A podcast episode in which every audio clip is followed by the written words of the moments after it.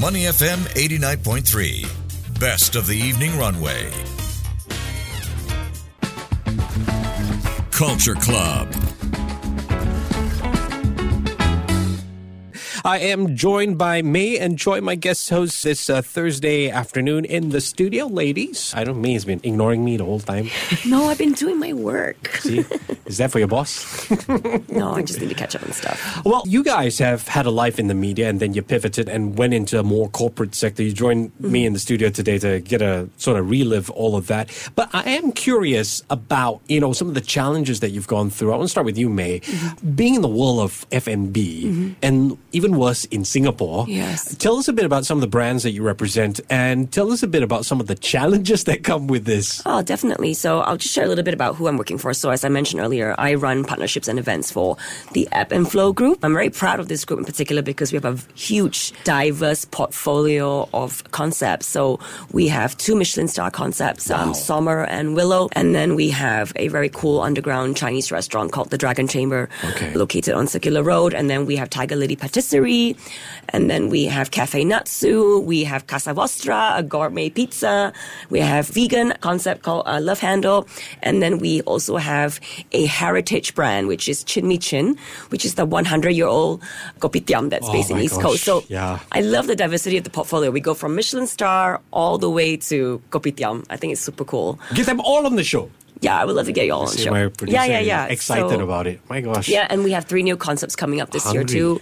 In the Mondrian, I can't really share what it's. I can't really share the names yet. Okay, okay. I can definitely share with you that it's um, we have a fire concept, we have a cold concept, and we have like a grab and go sort of like gourmet grocery store. Yeah. Exciting times. Can't say much yet, but yeah. So we're gonna have 12 concepts by the end of the year. Wow. That's crazy. A lot of food places. And, and I'm assuming you get to go for food tasting as well. All the time. Ayoy.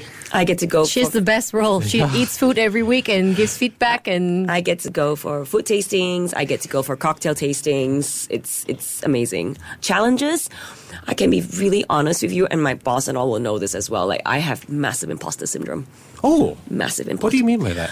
You know, I was in entertainment for twenty yeah, years, yeah. right? So you know, basically I was only using my voice yeah. and my face really mm. for 20 years. Mm-hmm. I felt like I didn't really use my brain as much in that sense. I don't really have to had foresight or to think strategize. Of, I, I yeah, was not. Yeah. I, I didn't strategize anything. I was I just told to read a script, go on stage, say my bit, my blubs, my bits, and get off. I was never a producer, never a director, never a writer.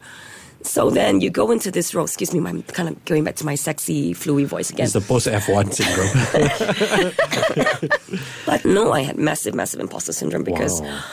I didn't know what I had to offer, but I knew I offered 20 years of experience meeting people. Yeah, and, yeah. Uh, and of course, as you know, Elliot, being in this industry, you meet people from all walks of life yeah. and make all kinds of connections which I think was a real plus point in my job, hence why I do partnerships and events. So, yeah, but it started off quite challenging for me because I'm sitting there going, well, what do I do now? I feel like. Should call me and go, Choy, I feel very stupid today. I said, You're not stupid. You just need to learn everything on the job and then everything is going to come to you. And now it has. And now I'm super proud of her seeing where she is today. No, no, I'm still constantly learning on the job. I mean, I started in the corporate world at 41 years old. Yeah. So I kind of feel like most of my team, they're all below 30. I always like to say I'm the mummy of the office, you know, but um, they're fantastic. But I love learning from them. Yeah. And I love the fact that even though they're all way younger than me, but in terms of years of experience in F&B, they are way more ahead in line than I am. Yeah. So I just bring what I feel is my personality, my connections, and my positive attitude to the, the workplace. And I'm still learning a lot as yeah. I go along. Sometimes I still feel a little bit overwhelmed. Overwhelmed, yeah. but I just think I have to sometimes be kind to myself. Remember that you just literally started a corporate life almost a year ago. Give yourself some compassion. Where does that come from? I mean, between the both of you, I know Choy a little bit better, and I'm sure I've mentioned this before to you, Choy. Like, if one day I were to stop doing this, I would probably suffer a worse imposter syndrome than what May has just described. But where do you find that as a sibling? Maybe you could give us some insight. Where do you find being kind to yourself? Where do you find, hey, you know, me, myself, my personality and positivity is worth something than that piece of paper?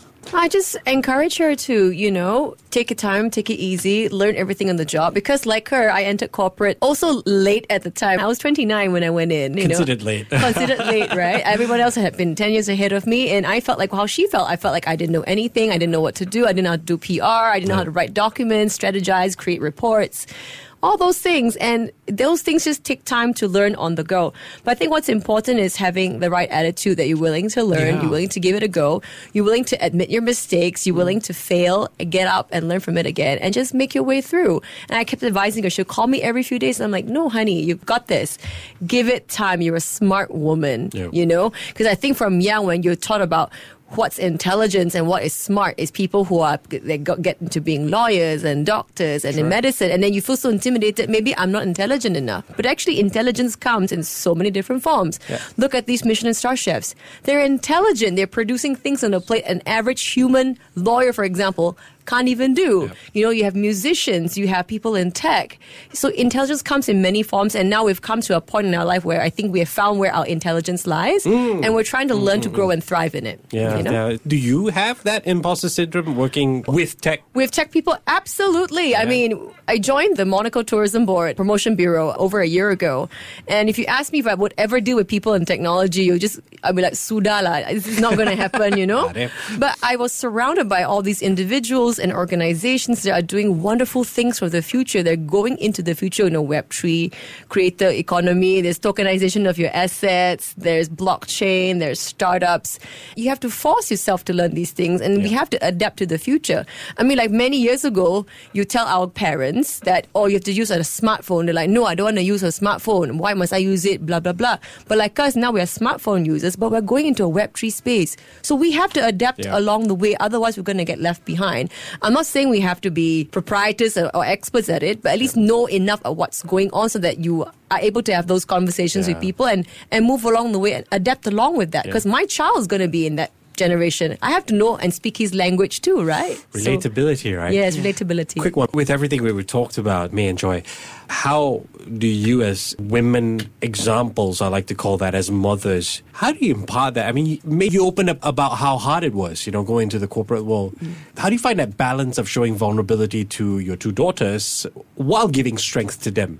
I think I'm always honest with them. I'm always honest Wow. with them. Okay. I never pretend. I mean, you know, you got the old sort of old fashioned thinking where, you know, you got to always be strong, never show weakness. yeah. But I always feel showing vulnerability is a huge sign of strength Mm. because you're willing to admit your flaws and admit your mistakes. Yeah. And there's times when I call them and they're like, "You, how are you, mom?" And they're like, "I'm just really stressed at work today. Like, there's a lot of things going on, you know." And and then sometimes I'm like, "Oh, work's great, it's fantastic." So I'm always very honest with them about what's going on in my work life. I don't pretend that everything is okay. that, yeah. There's always honesty in there, and I feel that's the biggest strength is being honest. And I want to say this is a very proud sister as well. You know, May went through a divorce recently, and it was not easy for the whole family. And she was basically a full time mom for over 10 years with the kids. She worked the odd hosting job now and then. She was baking, you know. But I think the most amazing example she's setting for her daughters is at the age of 41, she started again. Yeah. She went into something completely new. She went out of her comfort zone and she's making a life for herself now. What isn't that an example to show your children? It is never too late to start and it's never too late to try. And that's what I'm so proud of me for doing. okay, now she's gonna give me get me started on my tears. Not just for your children, but for a lot of young people, Well, older people out I there, also anyone yeah. looking for a change. I also feel I like to be an example to other women as well, right? We're just talking about women in power, women Yeah. entrepreneurs.